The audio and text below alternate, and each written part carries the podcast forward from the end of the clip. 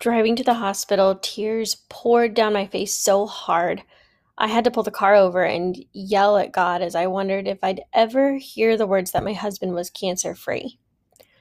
Curled over the toilet and vomiting uncontrollably, I wondered if my marriage would ever mend.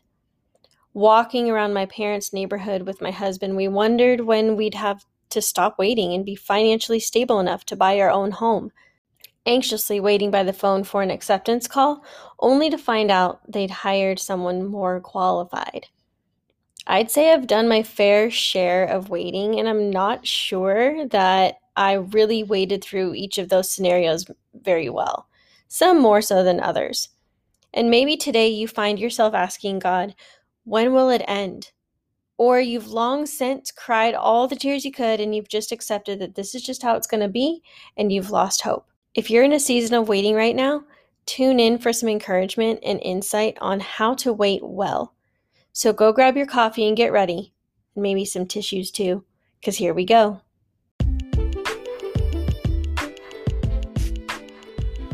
This isn't a game of ding dong ditch, and don't worry, I'm not a solar panel salesman. I'm just here to see you, friend. Whether you have spit up stains and cluttered counters, or you're still in your heels from work and just getting dinner started, take a minute and come sit with me. Welcome to the Jar Podcast with your host, Lydia, certified teacher, homeschool boy mom, oh Lord help me, and marriage ministry leader, bringing you tough lessons from my own journey to soul health and wholeness. Together each week, we'll discuss our struggles, pain, and shame We'll combat labels and lies with biblical truth, and we'll work through our mess and come out stronger, more confident, and rooted in our identity in Christ. So move your pile of laundry over. Better yet, let me help you fold it while we talk. Thanks for letting me in. Now let's get real. So I was walking with my friend the other day. I just met up with her at her house and we were walking around her neighborhood processing just some of life's toughest questions. Her her daughter is battling leukemia and is technically in remission right now, but she's got some other symptoms that are potentially scary and you know as a mom, you don't want to wait for an answer. You want to solve the problem right now. If you can't take their place, you want to get them what they need and solve the problem. And it can be so difficult to wait for an answer or a diagnosis or healing or anything like that. And you know, as we're talking and walking, we're just processing the the anger that sometimes we feel when things seem to go against what might be best or good or in our opinions what would be best or good. You know, we're processing is it okay to feel angry uh, while we're waiting? And can we trust God and feel angry? This whole waiting on God thing is not easy. Some people may claim that it's easy. From most of my experiences and most of my friends, when we talk about it, it's not easy. And so, you know, it just kind of got me thinking like, how do we wait well? What does that even mean? Is it possible? I think, as usual, the Bible gives us the answers.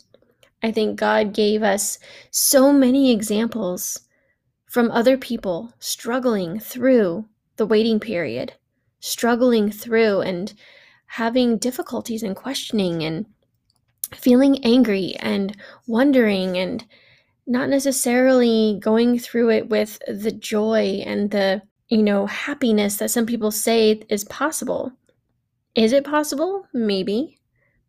But most of our life experiences, if you look back at your own life and think about the times when you were waiting, waiting to get married, waiting to have a baby, waiting to wait, waiting to get a, a degree, waiting for a healing, waiting for anything. A lot of that is usually mixed with negative experiences or negative feelings or even negative mindsets. You know, I just I polled some of my friends and asked them what they thought waiting well meant and some of the answers were pretty good. And I'll get to those in a little bit, but I want to start with some examples in the Bible of people waiting, either doing it well or not doing it well, and what that means. So the first ones that came to my mind were comparing Hannah and Sarah. And if you know anything about either one of them, they both were women who really, really, really wanted a baby. Hannah really wanted a baby and had been waiting a very long time. And so was Sarah. And you're probably more familiar with um, Sarah's story. Hold on, I'm looking up the story of Hannah because I don't remember exactly where. I, I know it's in Samuel, but yeah, First Samuel. Okay, so in um, in Hannah's story, in First Samuel one verse ten, it says, "In her deep anguish, Hannah prayed to the Lord, weeping bitterly." Bitterly indicates a long journey, doesn't it? Like when someone's bitter, it's not that they've been waiting for just a little bit or that something happened once. No, this is an anguish and bitterness. That means this journey has been long and arduous for her, and waiting for a baby has been something that's taken so long. And she's probably at that point of kind of losing hope and feeling feeling angry. But she in her anger, where was she? She was in the temple, made and even made, let me see. Okay, yeah, it made the uh, the priest Eli in First Samuel chapter 1 verse 13 it says Hannah was praying in her heart and her lips were moving but her voice was not heard. Eli thought she was drunk. she was praying so fervently in the temple and looking like a crazy person and willing to look like a crazy person because in her waiting that's just all she could do was just come before the Lord and weep and pour her heart out and look like a crazy person in front of priests and people that were never acting that way, probably always on their best manners. And that's just one example of how honestly waiting well means coming before the Lord, even in our anguish and even with our bitterness, coming before Him messy and broken and crying. And some of my messiest moments, you know, my, my hair all over the place, tears streaming down my face, snot everywhere. It's not pretty. And my heart's not any prettier, but I'm coming to God in my waiting and in my questioning.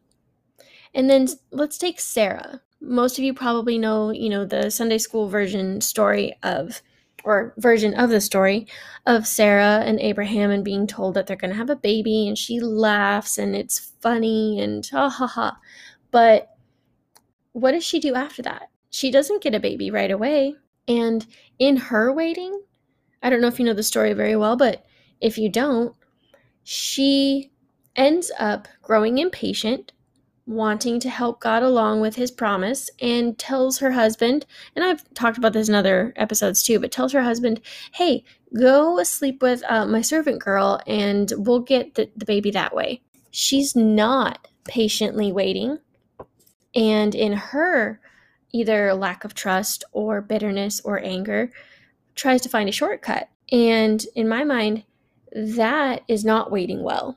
Waiting in that case is forcing God's promises to come true or in our lack of trust or hope for what he says is going to come true and, and uh, believing his promises or doubting his promises, um, we tend to try to cut corners or force something to happen.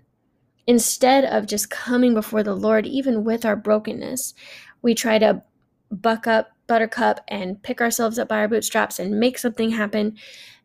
And, you know, it, the results tend to be um, consequences that we wouldn't have had to face if we would have waited well. You know, God still kept his promise. He provided a child for both Hannah and Sarah. But in Sarah's haste and doubt and not waiting well was born Ishmael. You know, there's all the story behind that of the clashing of the of the two sons and, and their descendants and stuff. But God provided what he said he would provide for both of them. One waited well, one did not. So let's take a couple other examples. I thought also of the Israelites and Abraham and how both of them were led uh, away from a homeland or a place that they knew well. The Israelites had been in captivity for so long, it felt like home to them.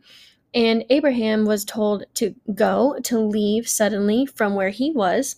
And the Israelites, you know, they were led out of slavery and rescued. Uh, and, and we're told they were going to a promised land. But even in that journey, in that waiting period, because, you know, I'm sure God could have snapped his fingers and made them show up suddenly the promised land, but oftentimes he leads us through a journey during the waiting period to teach us something, to show us more about himself before we get there. And the Israelites didn't wait well. I think we all can testify to that. They complained about their food, they complained about no water, they complained about their their leadership. And when their leader went to go up to the mountain to, to talk with God and and ultimately get the Ten Commandments, and in that time they built a calf to worship, and so they ended up their hearts had turned away from God during that period of waiting so quickly and worshipped something else.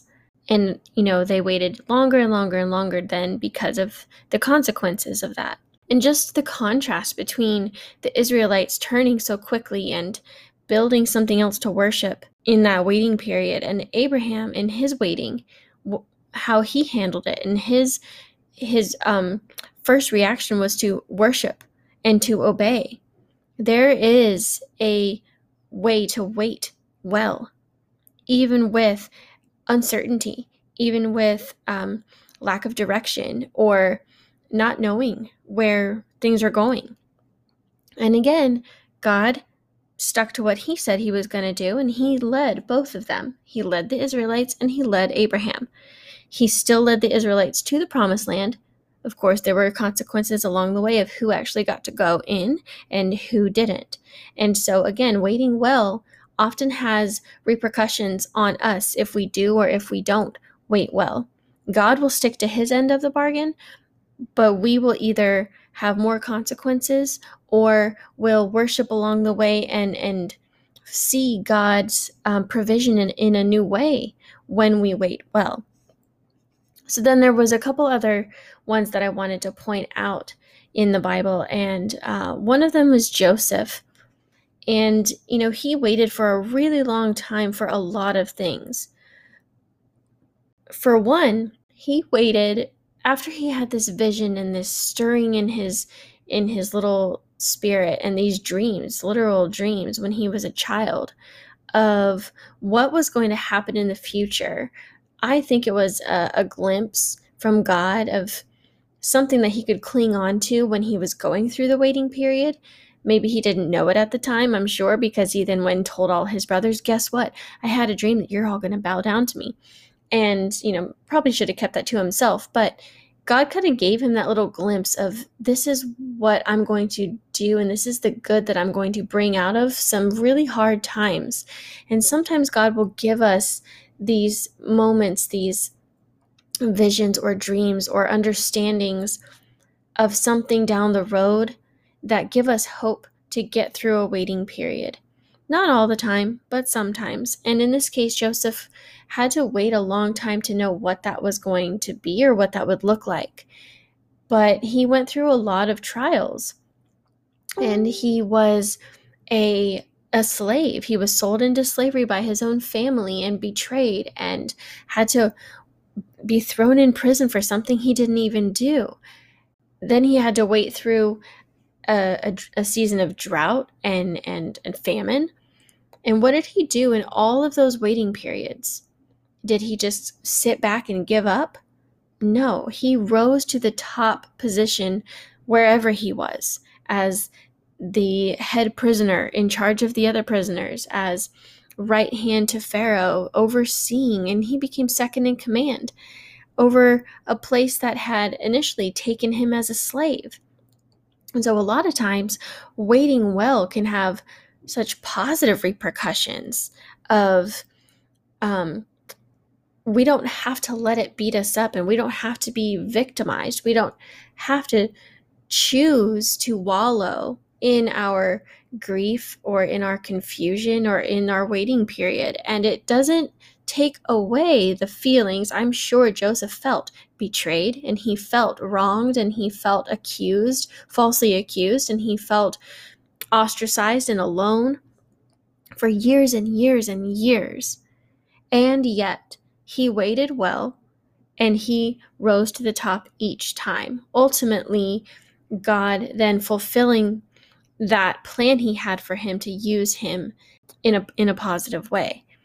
So another one is King David and I like this example because you know he was anointed also as a, a young man. He was um, anointed as king, but didn't actually take that spot as king until years later.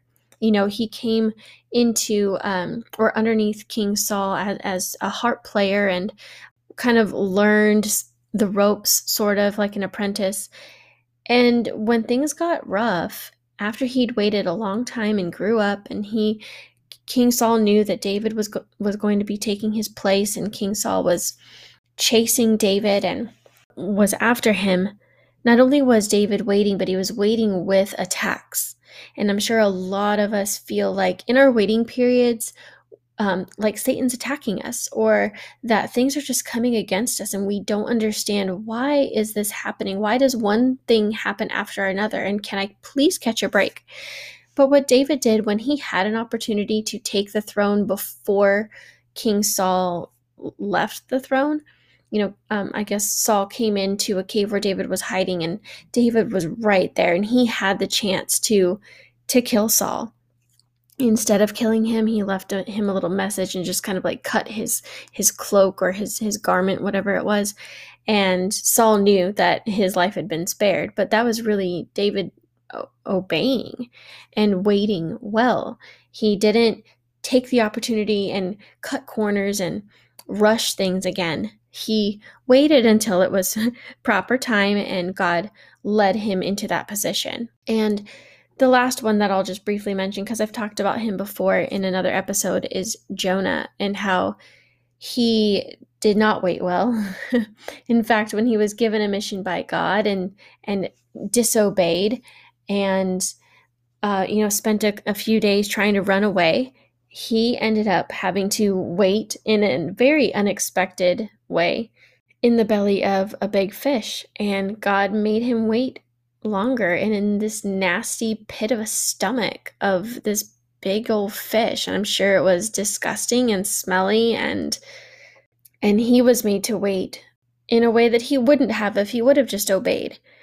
And a lot of times waiting can be a a trial and a test because God is trying to teach us something, or maybe it's a consequence that we are suffering for our own choices. And so sometimes it's necessary to look kind of pause and and zoom out of yourself for a second and and think am i going through this waiting period because of something that i missed or i know that god has asked me to do this or that and and, and i'm not?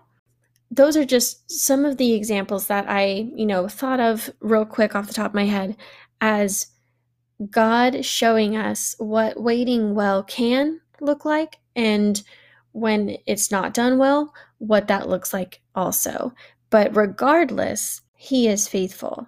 And I'll get back to that point in a minute, but I want to think about what it looks like to wait well. Um, so, my family and I are big uh, movie quote people. And one of our favorite movies is The Princess Bride. And you know, the short little bald guy, I forget his name. But when he's waiting on the giant and some of the others, if y'all know the movie, he throws his hands up and he says, I'm waiting. And, you know, I tend to have that tendency of, um, I'm waiting and I'm getting impatient and can this hurry hurry up and happen please God? Or why aren't you showing up yet? And sometimes we can tend to get very impatient with him because we fail to recognize all the stuff that he's trying to teach us or show us along the way but, you know, waiting well, I, w- I just want to clear the air here. It does not mean um, having a, a cheerful facade. I mean, if, if you truly have found a peaceful, joyful place in your waiting and you can genuinely express that you are you're able to wait expectantly and have joy, then that's wonderful. And I'm sure that that was not an easy journey to get to that point, but it's waiting well does not mean pretending. It doesn't mean smiling and saying, "Oh, God will provide and you know, he'll he'll show up and and throwing those clichés out there because you know that other people want to hear that you're waiting well. But then you go home and then you are depressed and sad and and don't know what to do and maybe you start cutting corners and disobeying God behind closed doors that nobody else sees. All they see is is what you're pretending to put on. And God's not asking for that. He's he never once asks us to pretend. He wants our hearts to trust him and he wants us to learn to wait expectantly and with joy, but he's not asking for us to walk around with our church face on and and, and pretend. So you don't have to always smile through it when someone asks you, you know, how are you? And you're really not doing well or it's difficult waiting. You know, just be honest. And it doesn't mean that your experiences are going to be pain free. Waiting well on God doesn't mean that necessarily that he's just going to suddenly wipe away all the pain. He does care and he he counts our tears and and he can offer comfort and peace in the midst of pain, but it doesn't necessarily mean that our circumstances are going to change. He has the power to change them, but he doesn't necessarily change the circumstances. Sometimes he's changing us. So I think it's a matter of the heart with waiting well. You know, what is our what is our attitude or our response when we're asked to wait? Will we obey like Abraham? Will we complain like the Israelites? Will we trust initially? And he's going to use it all for his glory. But along the way, what are we going to do? Are we going to stop and worship when when when God shows up here and shows up there and tells us a little bit more there? Are we going to turn to a false idol and cling to something like health or wealth or anything good in our lives to self medicate or to make it feel like we're not going through this difficult journey? Are we going to be steadfast in our faith and know that God is sovereign and that He has a purpose to all of this? So, our mindset needs to be fixed and, and planted and rooted in God's faithfulness and the truth of His word. So there's a couple words I'm pulling from a few songs that whenever I'm going through a period of waiting, I listen to these on repeat all the time. And I can remember distinctly where I was when I was listening to them and different seasons of waiting in my life. And so there's three words that I think waiting well means waiting patiently, waiting obediently, and waiting faithfully. Those words come from a song by John Waller called um, worship while I'm waiting, or maybe it's just called While I'm Waiting. And some of the lyrics say, I'm waiting on you, Lord. I'm hopeful, waiting on you, Lord. Though it's painful, but patiently I will wait. And I will move ahead bold and confident, taking every step in obedience while I'm waiting. I will serve you, worship, and will not faint. I'll be running the race even while I wait. I'm peaceful, waiting on you, Lord. Though it's not easy, no, but faithfully I will wait. And so, waiting again doesn't mean that problems disappear or that we feel good necessarily, but it does feel good to wait faithfully and peacefully and patiently.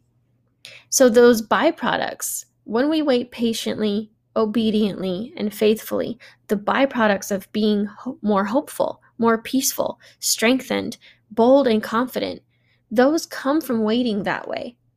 You know, when we obey obediently, we are emboldened and confident because we know that he will show us what that next step is. You know, the the verse that talks about the Lord is near, be anxious for nothing, but in everything through prayer and supplication with thanksgiving, make your request known to God, and the the peace that passes all understanding will guard your hearts hearts and minds in Christ Jesus we can walk through a waiting period with this peace that is inexplicable.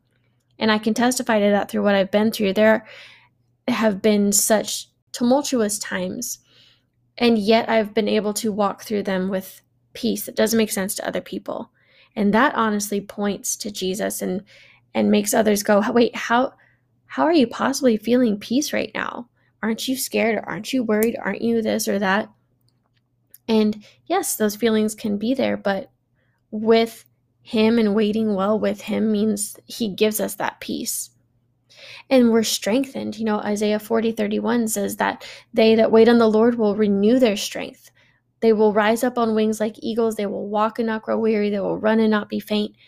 We can walk through a waiting period with with strength. That doesn't make sense to us because you know in, in our flesh we are huh, that's a firework and it's only July 2nd. Oh, wonderful. Enjoy the show behind me. anyway, we are strengthened because we're walking hand in hand with God and He is faithful, even though we don't know where we're going sometimes. So we can be bold and confident in our steps, strengthened in our journey, and feel peaceful and more hopeful during our waiting period. So I want to leave you with this. How how will you wait well the next time you go through something? How are you going to get through that waiting period differently than maybe you have in other waiting periods? I have a couple suggestions. One, look back. Look back and remember what he's done. Look back at all those little altars you've built along the way. Go back again and go, oh yeah, oh yeah, oh yeah. God showed up here, He showed up here, He showed up here, He's going to do it again. Remember what He brought you out of and don't forget His faithfulness until you're in a season of waiting again. If you wait until you're waiting again to look back, you're not going to build that resiliency and, and that your brain's not going to remember those things as quickly. I'm snapping my fingers like y'all can see me. Those altars that are built along the way physically in Abraham's time were because other people would come after or they would circle back and remember. Do that by journaling or do that by writing notes down and sticking them around your house. Uh, some people do it with tattoos, whatever works for you.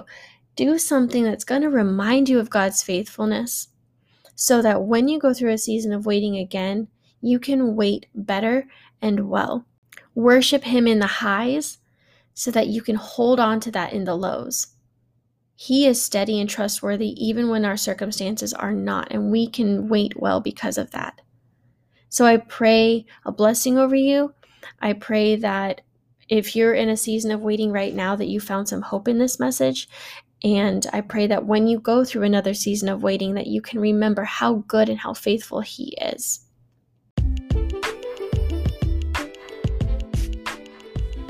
Second Corinthians chapter 4 verse 15. All this is for your benefit so that the grace that is reaching more and more people may cause thanksgiving to overflow to the glory of God. I'll see you next Saturday, same time, same place.